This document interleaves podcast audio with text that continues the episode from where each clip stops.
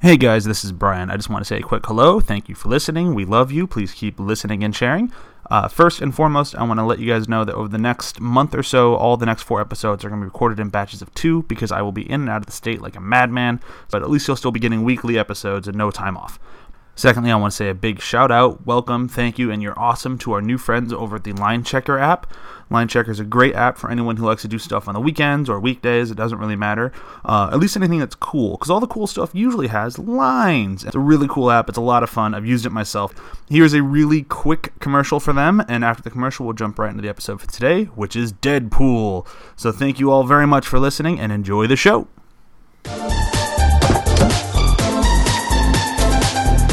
Oh my god. Look at this line. When you drive, you can check the traffic. When you travel, you can check the weather. But when you go out, you can't check the line. Well, now you can. With the Line Checker app, you'll get real time updates on the lines in your area. It will give you all the information you need to find the right line for you. Navigate your night. Hey, yeah, I wanna shoot, baby.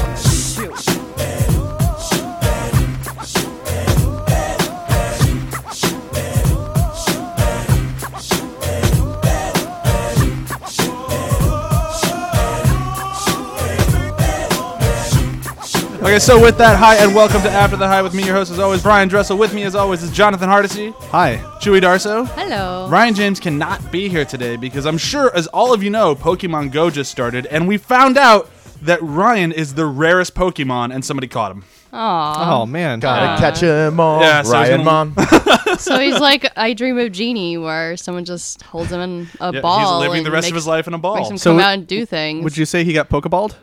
He sure did. With us today, we have a frequent guest. Hasn't been on a little while though. Chris Ortiz is here. yeah, that restraining order finally let up, Brian. I'm yeah. allowed back in here. Yeah, I, I had to let it go at some point, and I Yeah. figure what better than this movie, right? Have you learned your lesson about touching? It's Not after seeing this movie, I haven't. I'm very uncomfortable right now. And that voice is Matt Landtrip. Hello, everyone. Uh, before we get started today, we're going to do a little quick plug, plug, pluggity, plug, plug, plug. Uh, Matt, you just started a new podcast, correct? Uh, I did. It's called But That's Just My Opinion, where each week I will be interviewing either one of my friends or hopefully some other podcasters that I know about. excuse me. I cough a lot. Sorry. I have asthma. it. Jeez, yeah. You want Brian on your- I'm Be in on here your and show. I, I have asthma, okay? Guys, stop it. Uh, but um, yeah, so we I interview people about a strong opinion they have on any topic, sports, movies, politics, whatever, and I just want to know why they have that opinion. And we're uh, two weeks in now. You can subscribe on iTunes, Google Play, Stitcher, any of that. Cool. Chris, what do you have going on in your life right now? Not too much, really, and stuff. Just getting ready for, um, you know, the ultimate Nerd Fest Comic Con right now. which is about Yeah. a week and a half away. Are you going to Check- go uh, hump Chris Evans' By legs in ultimate, statue for? you mean just No. crowded? hump his arm? Oh, upgrade. That's a lot of climbing. oh yeah. I've decided I can't go to Comic Con anymore. Too crowded. Yeah, it's just like what I really love about Comic Con is pop culture art, and now that Mondo Con's a thing, I'm just like, that's all. I'm, I'm just gonna go to Mondo Con because everyone there is gonna be at Mondo Wait, Con. is MondoCon just a giant artist alley? Yeah, essentially, because you know Mondo Mondo Tees, the people that do all the uh, The posters, the yeah, all the t-shirts, all that posters, stuff. yeah, exactly. I've so heard of they, them. yeah, they started their own convention. It's during Fantastic Fest out in Austin, where they're located, and it's just literally an entire convention dedicated to pop culture art. It's pretty badass. Chewie's mind was just blown. Well, You just should- because I get so m- angry at Comic Con that I yeah I can't go either because I just want to just kill everybody. Yeah, You hate the Twilighters, don't you? I, I hate I hate standing in line to buy things. Oh God, yeah. I mean, like just to buy things. the Le- the Lego line always cracks me up. How like people will line up like literally for a quarter or half a mile just to get like a Lego. You guys have a lot of feelings about lines, you say? Because we have a, a promotion we'll be bringing up here in a little moment, all about lines. But we're going to get to that after. Where have you been doing? Let's get started with where have you been doing so we can get out of the whole Comic Con rabbit hole. Sorry, I'm just, Sorry. I'm blown away by your transition. That was amazing. Uh, Yeah, too bad it's not immediately into the next section. Brian's in a hurry. All right. Uh, is it my turn? no, you, nobody's gone yet. Oh, I thought that Chris was doing it. No, no. Chris is just saying he's excited about it coming up. He hasn't done it yet. Oh. He can talk about it after All right, he's done. do it. what you're doing. We do everything Talk about- after here. Chris, where have you been doing? Um, I've actually been. Re- um, I decided about this. I decided I was going to talk about uh, reading a book, a lovely book called Future Noir, which is about the uh, making of Blade Runner. Ooh. Yeah, it's actually it's very um, very extensive. Like the um, author really gets into like as much detail as you could possibly imagine about the picture and the making of it and stuff. Um, the one good thing is, is that um, I'm getting close to the chapter where they talk about how everybody wanted to kill each other on the set. So Uh, who is the author? If I I believe it's um oh man, I forget his first name. I just know his last name. I believe is like um Bass or something like that. Uh, the, the problem is, is that as soon as I think of the author, like the first thing that keeps popping up is the screenwriter of um, Blade Runner, which is Hampton Francher, but I know that's not correct. Why do we even have you on this show? Can't get your name straight. Jeez, yeah. Chris. Can we renew that ban? Yeah. band again? Yeah, Ryan is actually on a plane right now, just so that way he could save this eepisode. He's going to parachute right after crashing he through catches the his ceiling. Pokemon in, po- I in escaped the Portugal. balling. uh, Matt, what about you? Where have you been doing? Um, so besides Pokemon Go, uh, very obsessed the last few days. Um, there's a really cool pop culture art gallery down in Hollywood called Gallery 1988. Um, if you guys have ever heard of it, but they just had a new show that one of my friends was had a piece in. It's a 20 years later show, so it's all movies from 1996. Very cool. Got a nice Scream poster or a Scream uh, print over there. There's so many movies that came out in 1996. Yeah, it's I've been talking about it. I mean, ridiculous. it's a 20, 20 years. I can do math. Oh my god, Yeah. you're right. Yeah. and there's so many that have come out in 96. It was my insane. my buddy Josh Blake did one for uh, Happy Gilmore, but there were so many. was more. 96 too? That was ninety six. Motherfucker. So you got Independence Day, Mars Attacks, Scream, Twister. Romeo plus Juliet, Twister, like Space Ghost in the Jam. Shell. Space Jam was a big one there. That was awesome. Good I love, old Space Jam. I love Space What's Jam. twi- what the, like I forget which one was the highest grossing movie of that year, Independence Day or Twister? Independence Day. Independence Day. And then Twister is two. It's like one, two. Um, that's all we've been talking about for the past few months. All these movies have been popping up. It's been crazy. It's called crossover. What? What? Call him back and stuff. Uh, I will go next. I went and saw Harry Potter at the Hollywood Bowl. Oh, yeah. the And it was- uh, harmonic thing. yeah, the Philharmonic thing where they strip the score then play it live, and it is a really fun way to watch a movie that you've seen before. I want to clarify. Yeah. it's be much better to have seen the movie before you go see it here. I think it would be a horrendous way to see a movie for the first time. Well, we just have really. I even talked to some of our friends about this. They think that we just have like some sort of magnet. Yeah, we really do get the worst movie going experiences. But I mean, either way, I mean, the Hollywood Bowl is kind of known for having kind of a chatty, like, fun crowd. Yeah. which is great. I mean, I Chatty totally get. fun's it. fine. Yeah, but we had we had the worst riff tracks behind us the whole time, and it was like. It'd be one thing if it was just kind of funny jokes, but it's really whenever somebody would look upset on the screen, the person behind us go, angry. Yeah, well, they Every time. they started clever, and then the more they drank, the less clever they were, and just the more annoying Yeah, and it- loud. It was horrible. But I mean, the, but like I said, the the movie itself was really cool. The screens are surprisingly crisp and clear, and they do um, subtitles in case you can't hear it for whatever reason.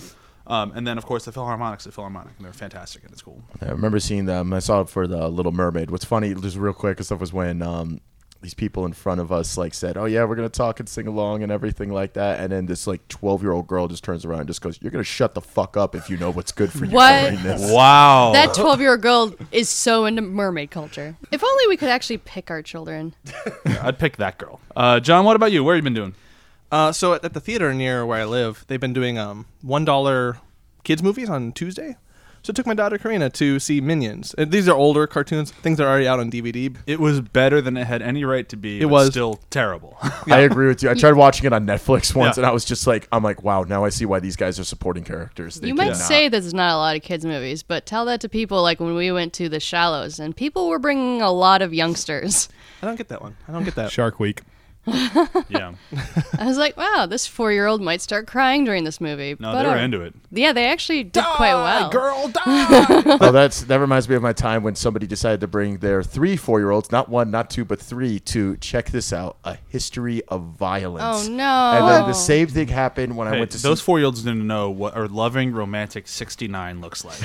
and then my other, and, uh, and then the same incident happened at the next David Cronenberg film, Eastern Promises, because I guess kids can't get enough of Viggo Mortensen's junk. well, can you blame them? So yeah, no, it was fun. It was fun to see just to go see movies and just to you know watch the kid enjoy a movie. How is she doing in theaters? good. She's doing good. She Th- likes these it. cartoons are. I'm noticing that these cartoons are a little on the long side because r- roughly around the third act, uh, she gets antsy a little bit. Not, Okay. not too bad, but these cartoons are long.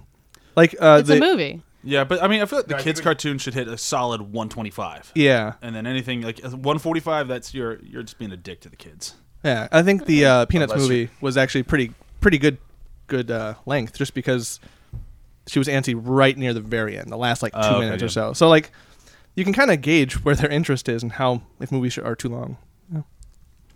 I mean, to be fair, I got antsy at the end of Peanuts too because that movie way overstated its welcome. But whatever, Hmm. whatever. Chewy, where have you been doing? Um, this week, uh, I've just been trying to be a productive person, and one of the things I was productive about is I've made a spin wheel for Witchy Night, which we went to last night. Uh, so it was a witchy wheel, and it just had a bunch of different uh, witch movies on it. So then it, the wheel decided which one we watched. But then when we got there last night, and it landed on. I think the worst witch. Everyone just went. Then Amberly just kind of just kept and be like, no, it's still moving, like with her hands, and then stopped on the craft. so, Hooray for the craft! so we rewatched the craft last night, uh, and all the girls really enjoyed it, and then the boys kind of moved away to the side and had their own conversation. Mostly about how horrible the craft. the craft is so good. It was so good when you were a young, like 13, 14 girl in middle school and going into high school, and you have a lot of angst and. I remember Yeah. my young schoolgirl days. A lot of angst. I like had so many friends that bought Teen Witch books and thought they were going to be Wiccans and all that after seeing that movie growing up, and then one of them actually stuck with it, and the rest of them, you know, grew out of it.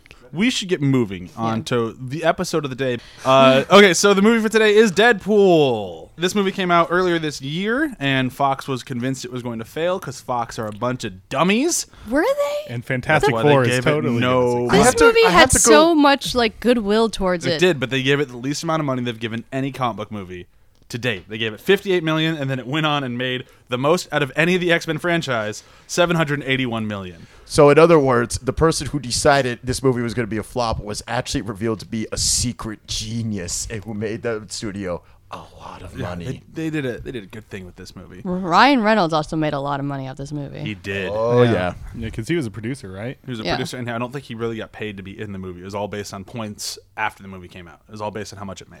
did he write the script a little bit too? No. no, No. Nope. Okay. No, No, I, he- I mean, I'm His sure he had in- personality did though. Yeah, I'm sure he had input in the lines, and A he lot of the riff improved a tracking, lot of the yeah. lines. So like the dialogue, but the story was all the writers. He pretty much fed the writers for a couple of years as they kept developing the script, telling them, no, it's going to get made. It's going to get made. Then Green Lantern happened. Fuck off. Then Green Lantern flopped. Guys, come back. It'll happen, I promise. um, This movie actually made me respect Ryan Reynolds. it did for a lot of people, which we will definitely get into because that is. I that's a respected huge- Ryan Re- Ryan Reynolds the moment he took his shirt off in Blade. Yeah, you didn't respect Ryan Reynolds. You respected Ryan Reynolds' abs, and there is a difference, Chewy. There is. Not a his difference. abs. Is there? His, it's not his abs. She's all about those pelvic muscles. The whole that V? thing. Oh, Yeah, it's all about that See, V. Not really. Even- Why even do that- you think that I V, that focus V. on See, the even pelvic that- muscles. even that Where does the pelvic V muscle go, guys? Where does the V go? I actually like the collarbones more. That's weird. See, all of that is sarcastic, is just as sarcastic as he is. So it's great. There's no It's- it's sarcasm making jokes in how all- much I like that. Mm. that. body is dead serious. Yeah. Deadpool serious. Ah. Uh, so I was gonna have a review today brought to us by uh, Mr. Coy Jandro from the Marvel Movie News podcast, Ooh. but he ran out of time. Oh. But thank you for considering to help us, Coy. Keep listening to the Marvel Movie News podcast. We're gonna get right into the breakdown, breakdown, breakdown. Coming to you from Matt Landtrip. Breakdown. I need an 808 button right there. Uh, Matt, are you ready for this? uh, let me mentally prepare myself. You're gonna have 30 seconds. Okay. to tell everything that happens in this movie and as soon as I can bring up a timer. Oh, everything? Everything that happens in the movie. Everything. Everything. Violence and pegging. That's about all you need to know. And that was the shortest breakdown I've ever seen. We have a new loser. The, All right, so you didn't the- even see the pegging. no, You but you see the you, pegging. you see You- the tightening. But- and you see him going, no, no. Uh, Happy all right, Woman's so the rule Appreciation is Day. if you are able to do it in 30 seconds, you get to make fun of me. If you're not able to, I'm going to make fun of you. You good to go? Uh, no, but here we go. Go, go, go, go, go, go, go. Okay, so it starts off and he's on a bridge and he's about to fuck some guys up, and all the credits are funny because it's not actual names, and that's probably one of the best parts in the movie. But he then it keeps going back and forth between a fight scene and his actual origin story where he gets cancer, falls in love with a prostitute, and they end up doing a lot of sex acts, and that's how we find out how they love each other. And then uh, then Colossus and Negasonic Teenage Warhead come in and they all fight people and stuff. And ah, crap, I ran out. of time. Failure. Oh no. Lots of Matt is fight- the first person to fail this in the longest time. I wasn't prepared. Uh, no, clearly you weren't. See, I thought it was a quick summary. I didn't realize it was explaining the entire movie. Yeah, that that's the goal. It's tough. I was just gonna do a quick summary. you could have tried, and I might have let you had it, but instead you failed. so the way I'm going to make fun of you is that Sounds like you life. made Deadpool sound like X Men Three. Oh Oh. Oh. no. I'm just gonna go jump off that Golden Gate Bridge that was floating do in. something so mean. Oh no. Yeah, that's, that's very. That was rude. harsh. Very yeah. No, no, there I is an can even take it. worse, worse criticism. He made X Men sound like X Men Origins Wolverine. Listen to our episode on X Men Three and X Men Origins Wolverine. You can find out which one's worse. They're just as bad as each other. Spoiler warning: they're equally terrible. Uh, okay, let's get started. Uh, I really think the best place to start with this movie is the big man himself. You got to start with Ryan Reynolds because without Ryan Reynolds, you don't have Deadpool. Correct? That is correct. Of well, That is correct, sir. You're absolutely right, Brian. Here's a cookie. Enjoy that cookie. You earned it. Um, I mean, that's correct. I mean, like, I guess the reason why I just brought that up is because I was actually at Comic Con when they released that um, quote unquote leaked footage that mysteriously got out that nobody could explain yet when it came out was in pristine high definition format and that Fox did not decide to take down for months and months on end. Yeah. I mean, but it is uh, the leaked footage thing is usually like a point of contention. I think I, I don't usually like leaked footage because it kind of feels like testing the waters in like the shittiest way possible. Like, uh, do people like what we're doing? It's like old school Kickstarter. Yeah, yeah. That that's a good way to put it. Whereas this one felt like they knew that if they didn't leak it and actually get fans saying no, we actually want it, there would be no movie. So Yeah. it was like the best case scenario. Well, because they screwed up Deadpool and Origins. That's putting it so lightly. Yeah, that's not that's not a screwing up. That's a same thing with X Men Three of you know this character exists, but I want to make it my own. Or it's kind of weird. Like I, I want he to have take the to- name, but I don't want to take the character. So if I just give a name, then it's the same thing, Let's right? just say that uh, uh, comic book movies were in kind of the danger zone when it got to those those portrayals. Well, no, it was like when they were like, "Yeah, this character is really badass. and It's really cool, and he's really popular. Let's take everything that made him this way, and Put it in a toilet. put it in a toilet and flush it. And yeah, and then we'll take Yeah. you know what's left, and we'll put that on screen, and the fans will It- love it it. is kind of like they smeared poo on Ryan Reynolds. Yeah, it, it was a it was a, it was a bad idea. It was just all around bad idea. But I don't want to talk about the bad things. I want to talk about the good things. We are, I'm not here to talk about X Men Wolverine. We're here to talk about Deadpool. but we're fanboys. We talk about everything. Well, it's the we fun hate. thing. No, I get that, but we've done a whole episode on that Yeah. fucking horrible garbage fire of a But movie. within that, you get Ryan Reynolds being fantastic as Deadpool, knowing that he can make this meta, and that's part of the character to make Deadpool meta. Well, yeah, so and- he was able to make jokes about the bad rendition in the good rendition, which was great. And I, I love that they even use a line from the movie, from X Men Origins three, in this movie as a callback to that movie. Like they do really cool things in there. Like they they're aware of it, they acknowledge it, and they just kind of move on. Yeah. which I appreciate. Like it's a good way to handle it. And they, they do the same thing with Green Lantern. Like it's a great way to just kind of go. It happened.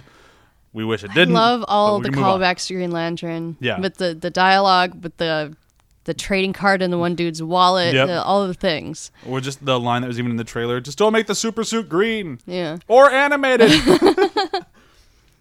It's like that's my one of the reason people love Deadpool so much is because he's self-aware and meta and breaks the fourth wall and is crazy and action-filled at the same time. yeah. I, the, for I'm sorry. Go ahead. It- I was just gonna say it's like the internet come to life, pretty much. That's why everyone loves it so much. Yeah, I mean, he is the great. I will say whatever the fuck is on my mind, and then it just turns out funny. And like there, there's just like this tone about Deadpool that is perfect for bringing it back to Ryan Reynolds. Like it's one of those few like casting things, especially very rare for Ryan Reynolds, where it's like this movie sure could have somebody else in it, but he nails it. Right? Yeah. Yeah. You agree? Oh. No, agreed. I mean, every, you look at him and you're like, you know, this makes sense.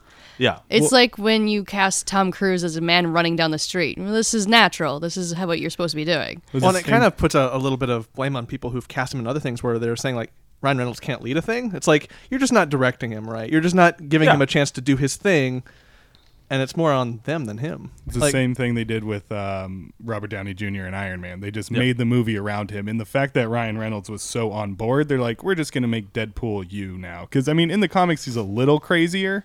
Yeah. than- well, he has a little bit more split personalities. Yeah. He's got like uh he's just a little bit more nuts, and he's actually a little bit more meta and a little bit more breaking the fourth wall than he does in this. But that's fine. Yeah, no, totally. I mean, they pretty much just tamed him down a little bit to make it Ryan Reynolds in Yeah. a superhero costume. Well, I mean, and if you go back and you read the original comics where he came from and whatnot, there is the point where the guy who created Deadpool had to say had to have Deadpool explain what he was like to other people, and he said, "I'm like a Sharpay mixed with Ryan Reynolds," and this is before Ryan Reynolds was ever even attached to Deadpool.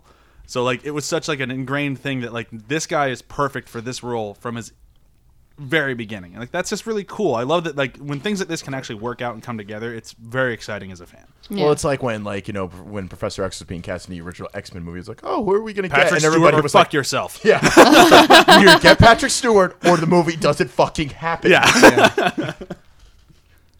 it's funny how X Men's been able to pull that off now a couple of times. yeah. Um, what else? Is there anything else we want to talk about with Ryan Reynolds? I feel like there's so much to say. Well, I We mean, like, barely scratched the surface. He I had a think- chance to actually do some acting apart from his sarcasm, his sarcasm too. Yeah. which I honestly wasn't expecting in the movie. Yeah. I've always thought of him as a good actor. It's, c- I've always defended him to people. How much I just talk about how pretty he is because he's a He damn is- good-looking man. He's a good-looking dude. I've always enjoyed him in every single thing I've seen him in. Even when we watched that atrocious uh, paranormal cop movie, I forgot what it was called. Oh, R.I.P.D. yeah, I ripped. like I watched it. I'll ripped. be like, Ryan Reynolds is doing the very best he can with this. I feel so bad for you in this movie, but I still like you. And he's given a chance to do stuff in this. Yeah, like, more so than He just had more control over it. He Yeah. gave himself the stuff really to be like, screw you guys. This is what I can do. Well, I think the thing is, is that with this film is, is that you got to give Ryan Reynolds credit because he fought for this film to Yeah. be made. Unlike a like, and you know, and I think more so than, you know, I. It's ironic. He fought for this movie to be made like on the same level that, um, oh god, what's a passion project for, um, like another act? Like I'm trying to. Tom Hanks and that thing you do.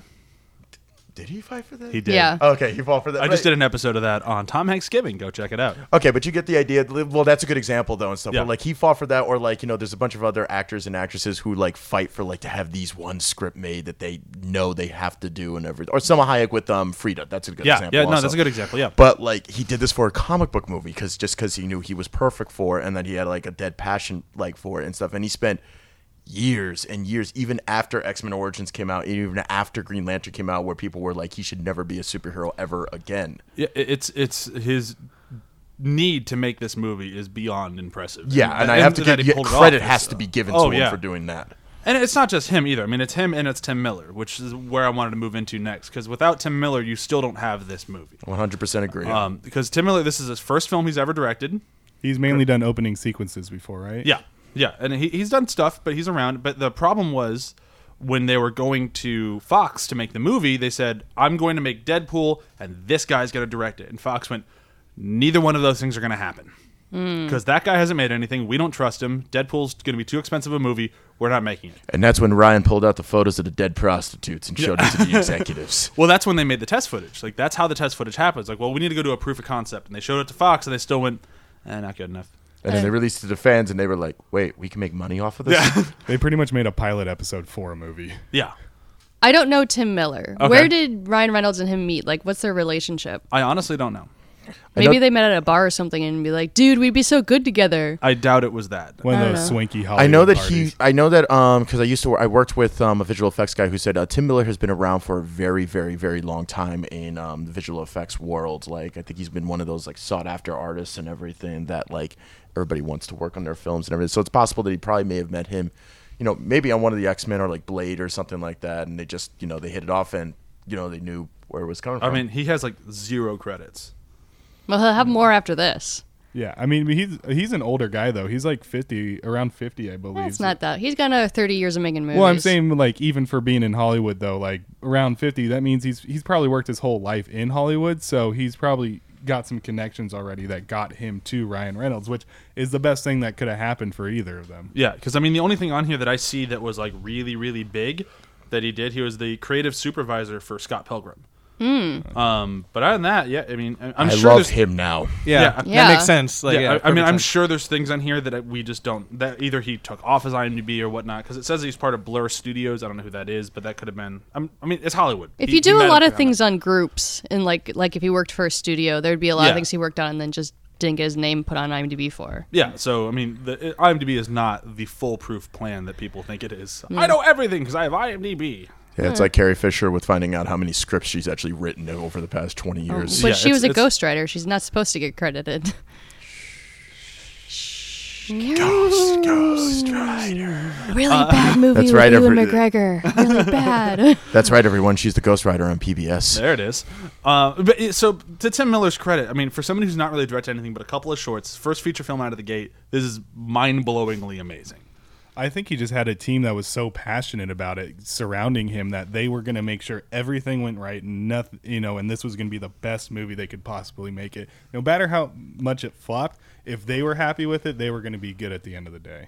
Yeah, I, I think you're probably right because it was. And it I don't- doesn't- sorry, go ahead. uh, it doesn't have any of the problems that a lot of first-time directors have either. Like, so it, it- it's obvious that he's seasoned, or at least he's he understands. I also think he had the least of meddling. Like I feel like Yeah. they were Yeah. given freedom with this movie Which I'm- because they didn't because Fox just didn't care. Kind of like Star Wars. Yeah, which is why I'm a little concerned about the next one because now that they know that this is their fucking tent pole, they're gonna get their They're gonna hands in that meddle pot and a they're little gonna bit make it more. bad. Well, maybe because it, it- I'm hoping that they'd be smart enough to know that the reason this works is we let the creative team do what the creative team did, and they made something amazing. I mean, if you just go through the marketing, in which we could do the entire episode today on the marketing alone, which was just genius. Like, there's so much of this movie that did so well, and it worked because they just went and let the people who know what they're doing do it. Because clearly, we don't understand Deadpool. Yeah.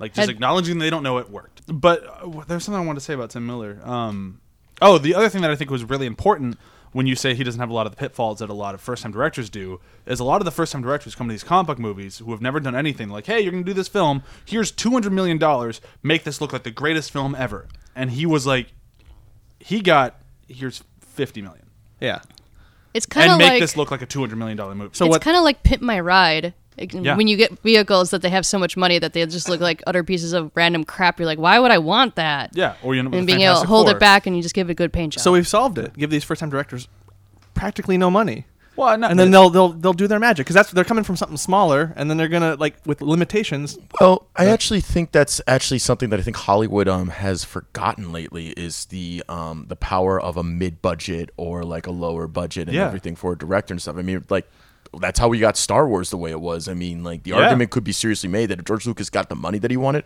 We'd we may have have gotten the very prequels well first. had it the prequels first and nothing Yeah. would have happened. But because he got those, I mean, it also forced him to edit it in a very creative way. Another example of it would be um Raiders of the Lost Ark with Steven Spielberg. With, Mm-hmm. What am I saying that like nobody knows that? Um, Who? What? Steven Spielberg. what is never heard of him. Indiana Jones? Where That's did they the ride raid? from. They It's a made pu- a, it's a movie pu- based it's a on period the ride drama. From Disneyland. There's boulders. So like a state in the U.S. but the deals and stuff is that um, he was actually Steven Spielberg was kind of on a decline at that point in time. He just finished 1941. It was a gigantic flop and it was extremely over budget. And he was getting a reputation of being an over budget filmmaker at that point. So Paramount Pictures said to him, "We will make Raiders, but we're only going to give you 20 million dollars to do it." Um, and so he's like, "All right, fine." And then you know, of course, basically, you know, he. We would we would not have the Steven Spielberg we had today, I think, without that film. I totally agree. Did you ever hear about the bet they made on that movie between George Lucas and Steven Spielberg? I heard about it, but I forgot what it was. So essentially, Spielberg thought the movie was going to flop, and Lucas thought it was actually going to succeed. Um, and so whoever who was ever right, the other had to donate enough money to get a building made on the on the alma mater of the person who was right. Oh, yeah. So that's why there's a Steven Spielberg on USC because George Lucas was right about Indiana Jones being a success. That's awesome. Wow, The one thing wa- Spielberg- L- Long Beach was that close to having a George Lucas building on this. All all they had to do was hope that Steven Zilla was the movie flopped. Uh, let's keep moving on to Deadpool. Uh, we're done with Tim Miller. We've talked Ryan Reynolds. Let's start talking about some of the other people in this movie because I mean, as much as the this is just the two of them, the cast of characters here I think is phenomenal. Can we talk about the villain? We can certainly talk about that. See that, that that's actually the one area which I kind of was unimpressed. Because I disagree with you, but this go ahead.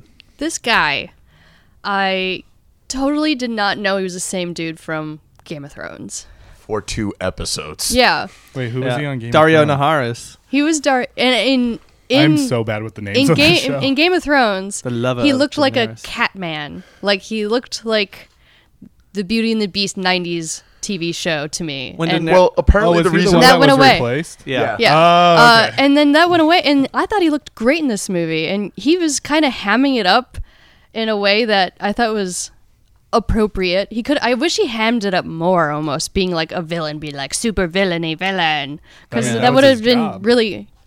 He played it a little too straight for me in the Mm-hmm. way that, in comparison to Deadpool, but his uh, abilities in the action sequences and just him saying "What's my name?" to Deadpool, I always thought was super enjoyable.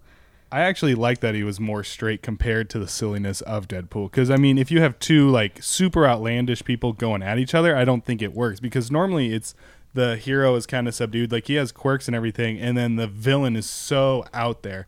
But this, you actually reverse that, and that's why I think it works so much. Because it was something we hadn't really seen. We hadn't seen like a really subdued uh, supervillain. before. I totally agree. That's what I liked about him the most. Um, I just feel like for Deadpool being so outlandish, you need someone to match him. Like just something that was so kind of like when I'm not going to remember this villain at the end of the day. One like See, I years will. on, I won't. I, Like, 'cause- wholeheartedly disagree. I think what Matt was saying is spot on. You don't want Joker versus the Joker, which is what you'd be getting here. You want somebody to be counteractive. And for the Batman straight, which would be this villain, you have the cartoonish opposite. It's great because the opposites attract. Like that's what's Mm-hmm. so wonderful about like a comic book movie and a comic book villain is that usually they're just so crazy that the superhero has to knock them down. and just that little bit of like i don't want you to know my real name and that just that whole whole psychological thing of him knowing his Yeah. name is francis just like that's why i hate you is because you know my real Francis. name like Yeah. like there's n- i don't think i think the whole point of this movie was he wasn't supposed to be a memorable villain the whole point was it was so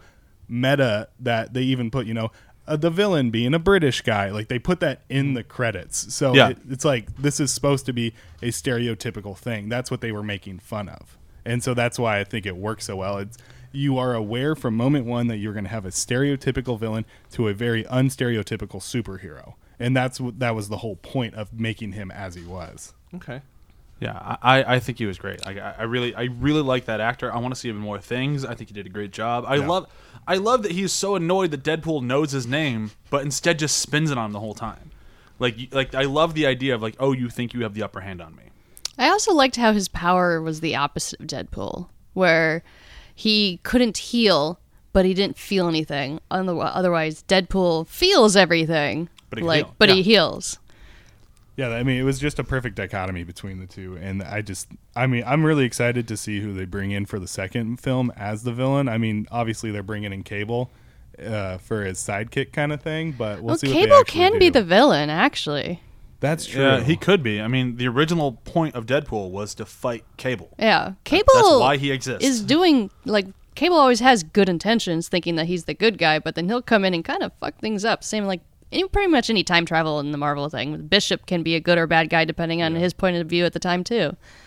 I guess that's true. Like when you got all the different X Men coming over from like the Apocalypse universe, and All I know is we're all excited for Cable. yeah, I just, I mean, I personally am kind of tired of seeing that. Oh, you know, he's a good guy, but he's a bad guy at the same time. I think we get that a lot with our superheroes as well, especially in the Marvel universe. I mean, think about Civil War. Everyone was a good guy, but they were also a bad guy, depending on which side you wanted to go on. So I just watched straight up. Deadpool is just make all the meta jokes you want, make everything fun, but at the end of the day, the characters should be clearly defined in their roles because everything else around it is so crazy that I think if you start messing with character roles as well, it's just going to get muddled in all the craziness that's going on around it. So personally, I would just say keep it like it is, just make it funny as hell, make it gory, super heavy action and just outlandish and then just keep everything else centered and defined because that's the only way the rest of it works around there. If you don't start with a good foundation and a good base, the craziness will not stand. Can I can I just also say that uh, while you guys were talking about Francis, my favorite villain in the picture was actually the um, really weird. I forget his name. The pervy looking. Um, Agent Smith. yeah, the Agent Oh, Smith. The yeah. Agent Yeah. Smith. 'cause that guy just just because of the way, just how like this like. I just can't look creepy at that he is. man and not think of him from Galaxy, Galaxy Quest. Oh Quest. Yes, Quest. Like, definitely. God, that I'm is sorry, him. man. That's who ex- you are. He exploded. Well, no, what I like is at the end of it where he's like, "Uh, "You were hoping I was going to say no. Where I was hoping you were going to say no." He was so good in that movie. He was. Yeah, no, the first time I saw it, I was like, oh, hey, the guy from Galaxy Quest. I hope he's a good guy. oh, no, he's really creepy. He's this mean. sucks. He's he's a recruiter, and no one likes a recruiter. But he does have one of my favorite lines that I would not bring up in quotes is ah, you finally reached fuck it. it's so good. yeah. Um where should we move on to? Should we talk about Can I just- Coloss Oh, so go ahead. I just wanted to say, like, when we were talking about the other characters, um, what was the female's name? Marissa? Or. Marina, you mean Marina Baccarin? Yeah, um, I forgot her name in the movie. But I, it doesn't matter. Uh, the chem- the The chemistry movie between- didn't care either. the I did it. chemistry bet- Vanessa, you're right. Vanessa, there it is. The chemistry between them was absolutely insane. I mean, we got a love story through essentially like a toned down sex scene, but that was one of the most like their chemistry was so good that it you got everything they were feeling right away. Like you I mean, everything's just about sex, but it ends with them cuddling and hanging out and like I don't for some I don't know how much they worked on it or if they just instantly connected. That but they were montage is fan- really Well- key. Like where they for Lent, they were both sitting across from each other, like, "Good job, good job." Like, well, for me, I mean, it, it comes down to, at least in my opinion, um, she is just an incredibly charismatic woman. Uh, Like if you go all the way back to Firefly, like she's just really good at just attaching herself and matching other people's like um, their performance. Like if she can match Nathan Fillion, she can match anyone. And she created a wonderful chemistry with Nathan Fillion in Firefly, and then she does a great job on. Um, I hate the show, but she was really good on it. Homeland, where she was dating the guy. She's who a was a char- parasite. She's one of the best character actresses working today, and she doesn't get credit for it because of how pretty she is. Yeah, and she was. I mean, I never watched V, but I heard she was great on Yeah. it. Like she's just really, good where, hard-trained. everywhere she she pops up. And yeah, if you can match these people and she can make this chemistry with Ryan Reynolds work and make it where she's not just a forgettable female role, because originally this role was supposed to go to Olivia Munn, who turned it down. She's like, I want somebody who's action oriented and central to the plot. And like, well, this is the love interest, so she turned it down. And I think that could not have worked out better. yeah, Yeah, she did a better job than Olivia Munn would have. No, no offense to Olivia Munn, but She would've made a She's just great better for the Mystique. role. That scene in the doctor's office when they first find out he has cancer. I mean, the look on her face is just like, like the actual like we will fight this. You know everything. And or just She her, can take control. She can, Yeah. and her facial expressions in that scene were absolutely flawless. That's what sold that entire scene was just her face. I mean, Ryan Reynolds obviously was supposed to just have that blank stare, and it actually, literally, the cancer stuff was the time we got to see his serious acting chops, and he he blew it away with that. And but just that one scene alone just shows so much of everything they c- they had throughout that entire process in like 30 seconds. Yeah, because in the movie, it really only shows them having sex, but you can, but you still, they have a really base of a relationship underneath all the sex. They just kind of like characters of extremes, so they love the extreme of sex. Mm-hmm. I just But I you love can their t- I love their game, like the way that they kind of like, Yeah, that's who what I has mean. The worst life, like it's really They they connect on multiple Yeah, levels, and yeah. they they find different ways to show you that without having to do like a big like a relationship sequence. Uh, I also just found out that she is uh, on the Flash.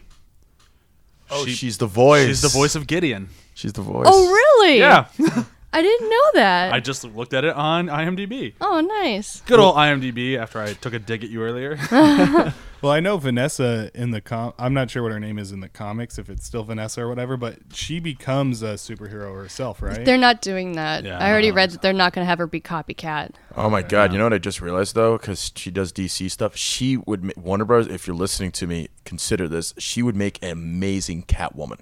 See, I was thinking Huntress. Oh, Yeah. touche, Oh, That's a- touche. She'd be That's a a- great huntress. point, it, point, point we're trying to make Warner Brothers is um, make her a superhero. Absolute- Like, make her a absolute real fucking superhero movie. because Yeah. she would own it, I think. Or just studios may just put her in everything because she's fantastic. well, she she's a character actress, so And you know what? Cast her whenever you want because apparently she doesn't she'll age. do whatever she wants.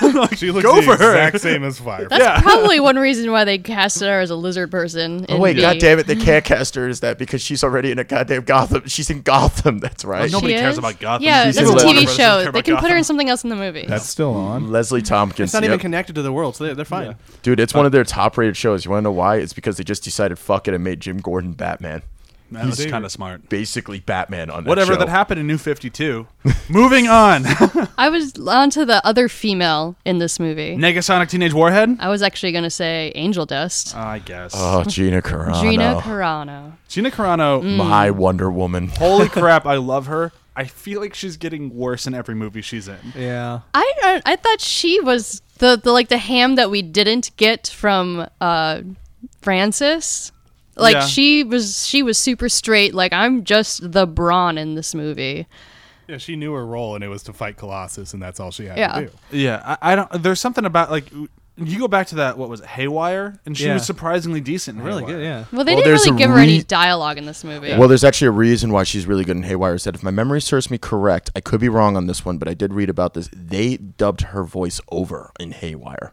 Really. I just read somewhere that it's Lau- like it's Lauren Giacomo, Giacomo, like like um like it's it's it's a it's a um Steven Soderbergh like Right. collaborator that was on that and stuff. But that's what I've heard. Who knows? Hollywood does really shitty weird. things to each other all the time. So no. She didn't Ouch. get in the way though. That was No, her- that's true, yeah. That's her, that her character wasn't supposed to be in the way. She was essentially the lead henchman. Yeah. So that's all she Yeah. did was be the lead henchman. It's like obviously there's a little bit of a team up in this with Colossus Yeah. and Negasonic. So that's she just knew her role. So I mean, yeah, it's a, it's a lack of acting, but also it's understanding that you you aren't supposed to be in the foreground. Yeah, no You're- one was Yeah. asking You're a anything. B No, story. okay, she that's- was like I that's fair, said, that's she was fair, the yeah. brawn. And no one she was was just asking- there waiting yeah. to fight. No she one did knows. exactly what she needed to do. Yeah, Yeah. you're Yeah. right. Yeah. She did a great superhero jump or She landing. Did. That superhero landing was Yeah. great. Just remember, it's hard on the knees. It's hard on the knees. Um, let's talk Colossus and Negasonic Teenage Warhead. that pairing, like I had only the vaguest knowledge of Negasonic. Like I recognized her look. I recognized her look and her she outfit. was in one book that I read. Yeah, and I was just like, okay, I'm aware of you as a character, but I know nothing about you. Mm-hmm. And just having her sarcastic nonchalantness next to the sincerity of Colossus was gold. Perfect Gen- idea. and I'm very surprised that Fox let them use Colossus. Because they'd already established Colossus as not a Russian guy. They established Colossus, but in the way that Colossus. Sorry. Col- well, she I mean, might be that's more. how- that, that's how they do it. So yeah, that's how important he is in the X Men movies. He's just kind of like there, kind of like how Jubilee is kind of there. And since Does when he does- do anything? Since when does Fox care about continuity on any of their X Men? that's Yeah. that's kind of Any of them. They even Yeah, joke Days about of that Future in- Past and Apocalypse. Oh my god. Um, but no, I agree with you. I think the pairing of them was that was genius, and like I- I'm still eh, so entertained by it. And I love that even like they they clearly had written a script with more X Men in it, and then they were forced to take him out because apparently I think it was right like two weeks before they finished budget they before they finished film they cut two million more dollars out of their budget, and that's when they were going to do all their X Men stuff. Like all right, fuck it, and that was the that's why they did the fuck you in the. Uh, The how come I only, X-Men? yeah, how come I only see two of you in this house? It's almost like the studio can afford more X Men. That I think that that payoff, that joke was for me the best thing. so Because it, that- 'cause it basically shines a light on just the whole just the whole mess that this whole all the series that have with Fox. Well, that and also when Colossus is dragging him, he's like, "Come along, we're going to speak. We're going to take you to Professor X." And he just goes, "McAvoy or Stewart?" the I'll timeline's take really both. confusing. I'll take both. Yeah, I mean, she there's but what you could tell, even though she's supposed to be this like I just don't care about anybody, teenager, just totally you know a press, and it's like you can tell she does anything Colossus says. So there is some form of relationship there that we don't see that has been established from Colossus training her. Yeah. and I would love to see how that relationship forms. it's totally he's the mentor. Yeah, he is. But Yeah. to get someone like that, like stuck up, just wants to stay in her room and Yep. text her friends all day. Like, how do you get to? How do you get Colossus, this so overbearing, like protective father type, to be friends and to actually get someone to He listen to definitely him without a like good- bonded with her at some point that we Yeah. never saw. But that's Yeah. what's what I will continue to sing this movie's praises for. The fact that you can understand that in like the maybe 20 minutes that they're in this whole movie, maybe that's being generous. i- It's very impressive. I mean, it comes through super well when they're first walking out to the to the ship, and he's like, "Eat a protein bar," you know, and she's Mm-hmm. He just really looking, and I'm cared. like, "Seriously?" but you can tell she's gonna do it anyway. Oh, absolutely. She's eating that bar because he told her to. You can tell somewhere along the line she messed up because she didn't take his advice. She's still gonna be a little prissy girl, but she's gonna she's not prissy. well, not prissy. I'm not sure if I'm using the right word, but Let's she's, just say bitchy. yeah, bitchy, bitchy. Uh, but she's still gonna a teenager is what Yeah. she's, Yeah, gonna she's be a teenager. Yeah, Angsty. yeah. she's a teenager, but somewhere along the line, she knows she messed up super hard, so now she has to always listen to Colossus. Yeah, Um, what else we want to talk about? Is there anything else that we have not hit that we really want to hit? We haven't talked about T.J. Miller at all. Just about to say T.J. Miller because he played a great supporting role in that. He did, but here's my major. He this is, just felt like T.J. Miller in a superhero movie. I disagree. I actually think he acted in this thing for like one of the first times ever. he was so subdued compared to any other role Yeah. he's ever been in. Um, but it's weird to have a comic relief character. in a comic relief movie. Yeah, like when Deadpool is the funniest person in your movie. Why do you have a comic relief character? I don't know. I thought he worked because you still needed that sidekick kind of angle, and so essentially he was kind of that sidekick. He did have my favorite, I think maybe one of my favorite movies moments in the movie where uh, c- uh, Deadpool realizes that he's on the Deadpool, let his best Oh, yeah, friend yeah. counted on him dying. Yeah, that's pretty good. Um, what is it? Actually, I think we do need to talk about some, which is the old blind lady that he Oh my was God. with 'cause That's she so good. is That I hysterical. every time I look at him like Uhura. I know that's not you, but you kind of look like her. I could see it. I could see it. Um, no, I, I really I love the relationship. I love just the smells like old lady pants in here. I wear pants. I miss cocaine. yeah, her introduction was probably one of the funniest things. Seltzer water and like what was it? Seltzer water and Vinegar, maybe? Vinegar Yeah, it's a- to get blood out. Man, I miss cocaine. Like, what the hell? Where did that come from? It's Like like, I I love the relationship because you can just tell that she kind of hates him and loves him at the same time. She totally is like fuck that guy. Well, it's Oh, like where that. is he? It's it's like that asshole grandparent thing that you have, and stuff where you know Yeah. the grandparent does care about you, but like, Yeah. they just can't help but cre- like be a dick to you the entire time you're around them. the and- fact that they had a blind lady try to set up a dresser. yeah. I s- I don't know why. I think it's just like how like the Californians on SNL like you don't understand that until you live in California. Just their whole conversation about IKEA and putting IKEA things together and the differences between the IKEA brands. I'm like that I related to that in a weird way that I didn't appreciate but also fully understood the joke. They actually went to IKEA and were like, "Hey, we're gonna do this joke." IKEA had one stipulation: use actual names of our furniture. Just know it. That's awesome. Make it real. no problem with anything. They're like, if you just use the actual names, you have full full range. and like they just looked at him dead in the eye and they're like, "Do you think there was any other way we were going to do this?" that it's one of the best product placement moments. Like it's better product placement than they did in Thirty Rock. Yeah. That's fantastic. That's like when you hear stuff like that, you're like, okay, I'm cool with pr- uh, product placement if companies are just going to be that chill. about it. Yeah, absolutely. And it's it's a teachable moment for newbie writers too. Specificity, Yes. like, f- fuck man, this is that, that joke is the perfect example of it. Like, get specific with this shit. 'Cause Because you a lot can- of a lot of the know humor your in- material. A lot of the humor in this is that everything is so specific. The jokes are very pointed and very, like, I love the humor of this movie. That's one thing Yeah. that that's where I was going to finish in this is just the sense of humor because I think that's we've been dancing around it the whole time, but we need to mention it. You were going to make one final point on that? well, based off of this sense of humor and how much we love it right now, the one thing that it does make me concerned about is longevity. Like, will it date this movie? Not for us. I, not for us, of course not. But but like in ten years, will anyone appreciate this movie as much as we do? I think so. I just think some of the meta is going to go away. But I, think- mean, dick and fart jokes are never going to get I old. compare it to Mm-hmm. a Mel Brooks movie and stuff, where like you know some of the jokes are going to go away, but like the p- core humor of it um, was like kind of timeless enough where it will last and everything like that. Like it's not going to be like a epic movie or disaster movie or like one of those Yeah, no, not at all. when, godforsaken Yeah. when things or people look anything back like on that. this and like in, on like film classes in like 20, 30 years, they're going to see it in the context of all the other superhero movies that kind of flooded the market. And then here's these commentaries on them. And here's how Deadpool like riffed on all these comic book movies that you were kind of aware of, you read about. That's kind of how a lot of those jokes are going to end up.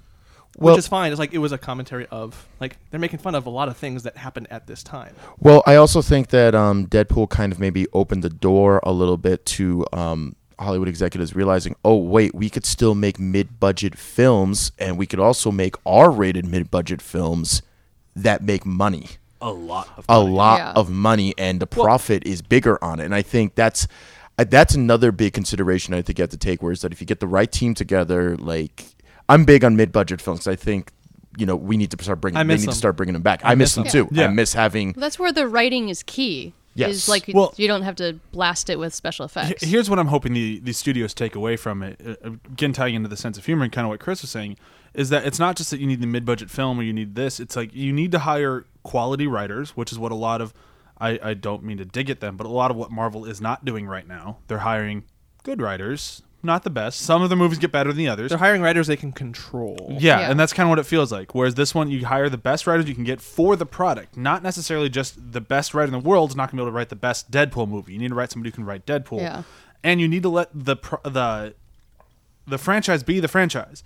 If you made a Deadpool movie like you made the Wolverine movie, then you suddenly have the worst thing ever, and fans are going to hate it. But if you let Deadpool be Deadpool, suddenly the fans go fucking crazy, and it's wonderful. I mean, that's the biggest problem that I think that hit Batman vs Superman is not the normal Batman and Superman. It was a very specific Batman from one book and a Superman from another book that not a lot of people read or continue because that's not the continuous character. It's just what Zack Snyder liked. If you let them be like the overarching character, suddenly the fans will flock to you Well, there, well, there is Sorry. no specific Batman anymore because Batman's existed for so many years. There's so many versions. there's an argument for and against that. And I, and I think going to the humor is that everything in this movie is earned. It's earned and it's Deadpool. Like that's the the biggest thing that I can stress is that. But they did if the you- work. Like they, they Yeah. put in the work from frame one Yeah. to get to those punchlines. So like w- everything calls back. Like it's very well constructed. And Yeah, but you look up like if you go on YouTube, not YouTube. If you go up to like uh, like Never Google like YouTube. like the uh, the best Deadpool moments from the comics, and you read those. There's lists everywhere, and then you watch this movie. This movie is Deadpool. The sense of humor is spot on, which is impressive and very hard to do. We never did talk about how young Deadpool actually is.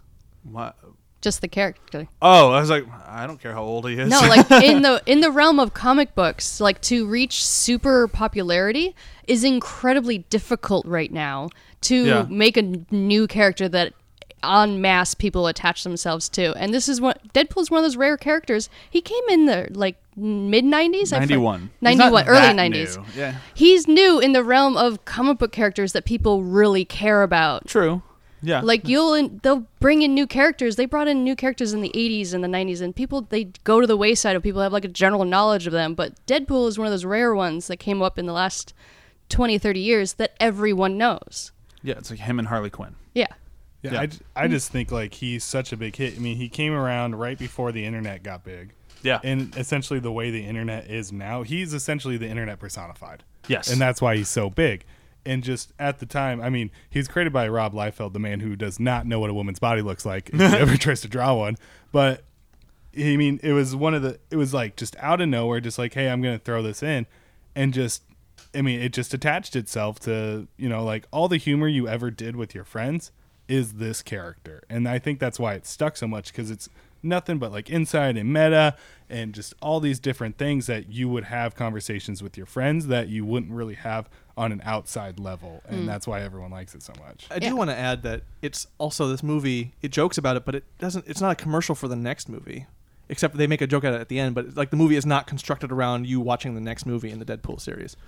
I Which agree. I kind of. I, I, I liked that a lot actually. I kind of disagree. It is totally setting up a franchise. This is uh, Well, you it's can't have an saying that origin they movie. want Yeah. to. You can't have an origin movie without it being a setup of a franchise. Just when he t- names himself, "Yeah, maybe I'll be Deadpool." But But- like that sounds like a franchise. per Yeah. previous non non podcast conversations, this movie doesn't feel that there's that sense of emptiness. And when you're watching these Marvel movies, Yeah. where it's like I watch this, but I watch this because I have to watch the next one. Whereas this one is like this was in and of itself a fun movie. I can give or take the next one and be fine. Yeah. Whereas No, that like, makes sense. Yeah. yeah. So that that's kind of what I'm going for. Like not many comic book movies do that. Everyone's all franchise based and like the next one. Whereas this one is like, watch this one, watch this movie. Totally. Yeah. No, I agree with you. That makes sense. That's also uh, a credit to that no one really had faith in it, and it was a mid-range budget. We should all have no faith in any of these movies from now on. Yeah. Let's all actually be nervous about our things, guys, so we put all the effort in. Yeah. Let's try. uh, but with that, we need to move into quotes, quotes, quotes, quotes, quotes. I can go first. Fourth wall break inside a fourth wall break. That's like 16 walls. My favorite quote was one that you couldn't even actually hear. Uh, it was when they were doing the big fight near the end. She gets hit, the girlfriend gets out of the tube thing, and he's laying down next to her with a knife in his head, and he's just looking at her. He's trying to do his best "I love you" stuff, and then she just like dead eyes right at him, asshole. like, oh, like to me, that's like pure love. There's so much love in that scene where she just missed him so much, but she's so mad at him. it's fantastic. Um, I forget the pro. Like, I'm not sure if this is a proper quotation, but he's like, "You're gonna get killed by a Zamboni. You're gonna get run over by a Zamboni. It's gonna be great." I just love the, you're so going to die in five minutes. For me, probably the the Stewart or McAvoy. yeah, that was a good one. The, this timeline's so hard to keep track of. that and just at the end, it's like you have no idea where he's living, and he just turns to Colossus and goes, "Tell Beast to stop shitting on my lawn."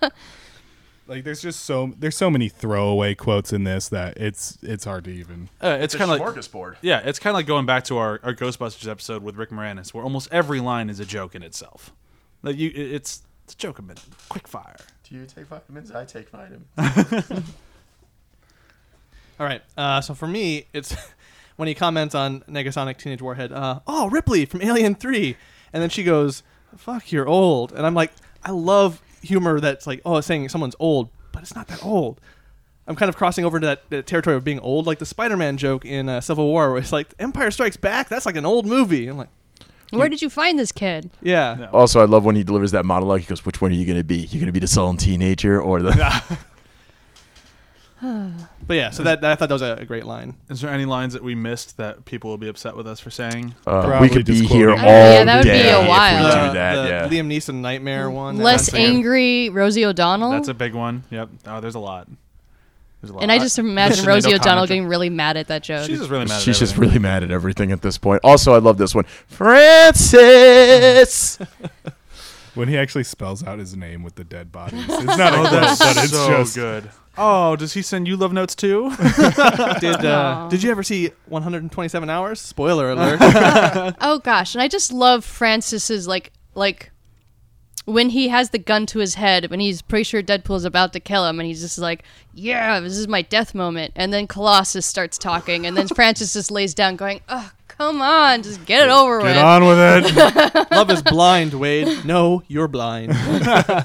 that uh his masturbation crocs Yep. Uh, and uh His masturbation unicorn, his ma- yeah, which I was going to try to buy for this, but they're actually really expensive on I Amazon. can imagine. Uh, That's forty dollars for a unicorn. Not just any unicorn, a masturbation unicorn. I think the one line that we're all missing that I think the fans would be the most upset with, upset with us for is you might want to leave. I bet it feels huge in this hand. that I was just gonna say the baby hand baby moment uh, hand is so Oh. good. That's actually the grossest part of the movie to me. Oh my that god, baby I love hand it. is It's gross. so funny. because it's so unnatural. Yeah. you know, it's just something Oh, you're like also- you are not expecting. It's like let's take that. the let's take the dumbest thing in Scary Movie Two, was it, and Yeah. turn it into an actual funny joke. My- if he just went my germs, I would have Also, when um, like when is it when like he finds out that um, Ajax kidnapped Vanessa? I'm sorry, Francis kidnapped Vanessa, and he comes into. I just like his frequency. Ah, ah, I'm mad. I'm mad. I'm so mad. So good. Uh, we need to move on to the review system. Who's excited for the review system? Review, review, review. R-rated comedies. There's only one that comes to mind for me: Go for it. Animal House. Damn. So glad I wasn't going to take that one. Son of a bitch. You have a reason why, or just that it's a good R-rated comedy. I mean, it's just a great movie in general. I feel Yeah. like it's not just that it's a comedy. It's it's like it's one of the greatest movies ever made. Like there's just so many great things in it. I mean, you could also argue that without that movie, Deadpool wouldn't have existed because of you know the way John Belushi, you know, he does some of his physical comedy in that and stuff. Yeah. it's just just a fantastic, great movie overall. Oh, I got mine. God, if you take mine, I'm going to throw my computer. At I you. would be so, so surprised if you took this one. Okay. Harold and Kumar go to White Castle. Yep, it's not that one. I freaking love Harold and Kumar movies. Love, love, love, love, love them. I dragged Brian to the third one, the Christmas one. that was. it was Had- all right. it was all right. It was Danny Trejo jizzing on a Christmas tree in 3D. All right, that's a pretty great moment in cinema. Is it? Yes, now, he has, now he has a restaurant here. Now- you can go get these tacos. I don't know Be how I careful feel of the about white that. sauce. Um, but no, I the ill ill, ill I can say this word. Ill irrelevant or irrelevant. Mm, Irrelevant. yes, whatever. Close the nose word I'm cigar. trying to say. Uh, just comedy styles, having uh, like just multiple characters, hamming it up, and just a movie that no one was really expecting to be great, and then ended up being great, and developed a huge franchise right out of it. Yeah. I mean, like, I know it's not as big with a lot of other people that people write the Harold and Kumar movies off as being stupid, but the comedy in it to me is pure gold. It's very specific to itself. Uh, so I'll go next. Uh, I'm going with Blazing Saddles. Okay. Um, because it's kind of I meta. almost did say that. I was going. I was convinced you were going to. I was going to be very upset. Uh, but Blazing Saddles for me, uh, much like this movie now, is it's. I can't say it's the best, but I will say it anyways. I think it's one of the one of, if not the best comedies of the '70s. Yeah. it is one of the funniest movies ever made. It makes me laugh every fucking time. Um, a- and it's not just because of like the comedy ingrained in the film, but it's because of its meta nature. It's everything about it, and that's what I think works so well in Deadpool as well. It's super meta. It makes jokes for the audience, like strictly just for, to be kind of on the nose, and it also makes jokes that make sense in the world. So they're like their comedy stylings are very complementary to each other. I still quote that movie like almost on a weekly basis, especially when I yell, "Somebody save that man!" No one understands what I'm saying. Uh, whenever I run out of change, I was going to say, "God, somebody go back and get a shitload of dimes." Where are all the white women at? it is one of the funniest movies ever made, and I think this movie, I'm hoping it will have the same relevance in years to come. That's it for me. I'll go next. I'll go next for a review. Uh, Waiting, the Ryan Reynolds uh, restaurant Yeah. movie. Uh, you know, surface level because Ryan Reynolds is hilarious in that, but the the movie has a meta joke that kills me every time I hear it because Dane Cook was big at the time, and at the very end they're just like. At one moment, the, the newbie who's been seeing all these crazy people, he just turns around. He's like, "Fuck you, Dan Cook," and that's the end of the movie. And it is, I think, as far as meta jokes go, that's actually pretty funny and a, a funny commentary. Yeah, definitely.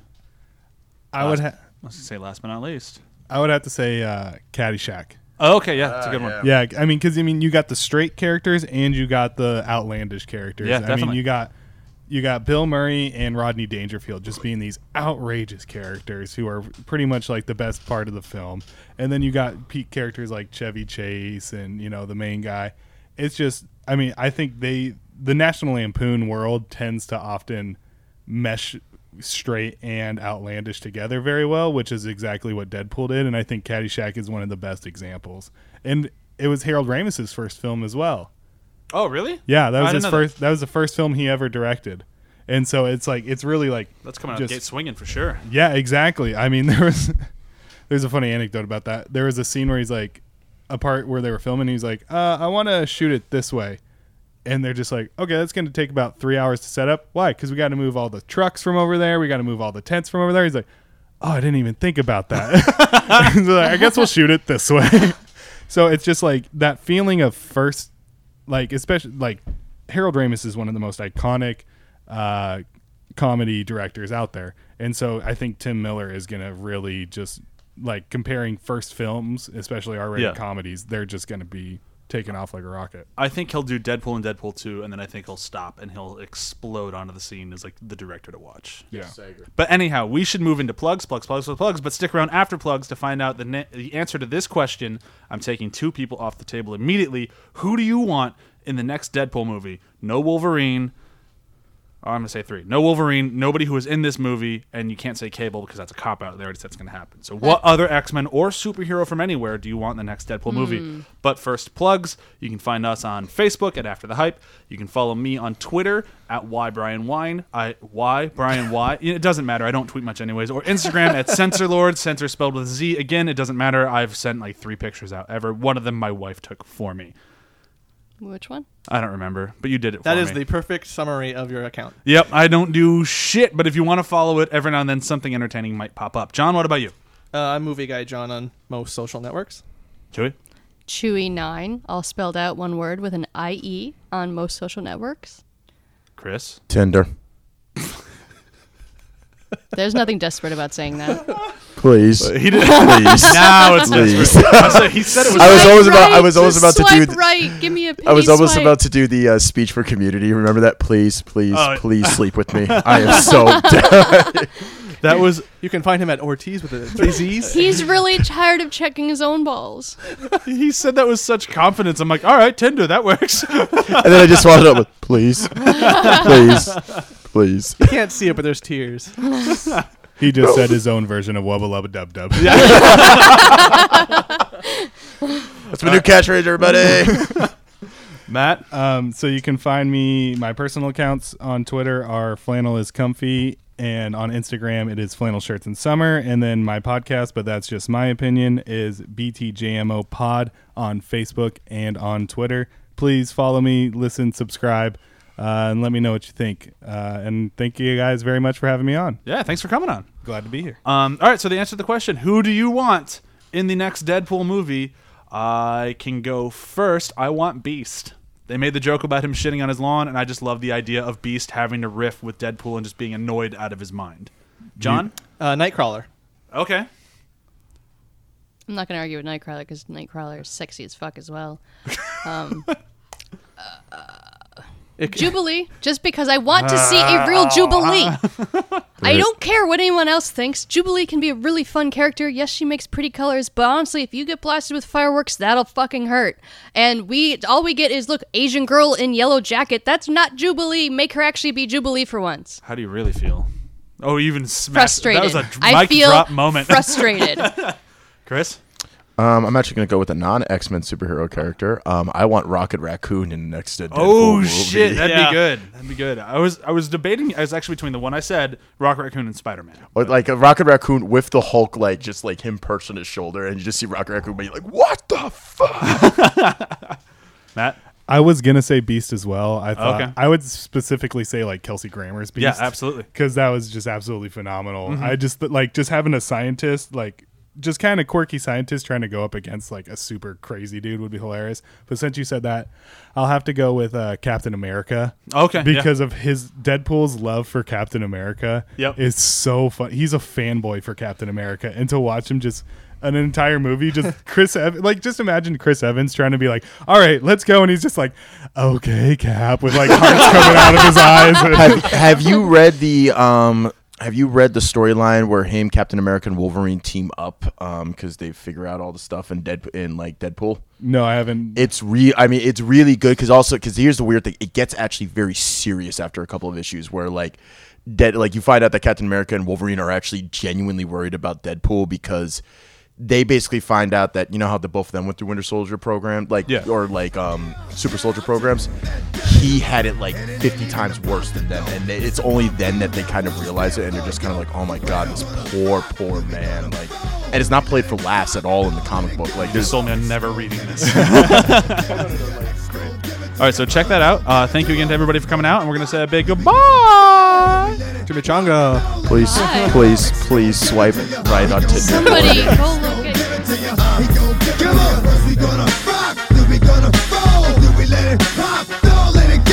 Let's go give it to you. He gon' give it to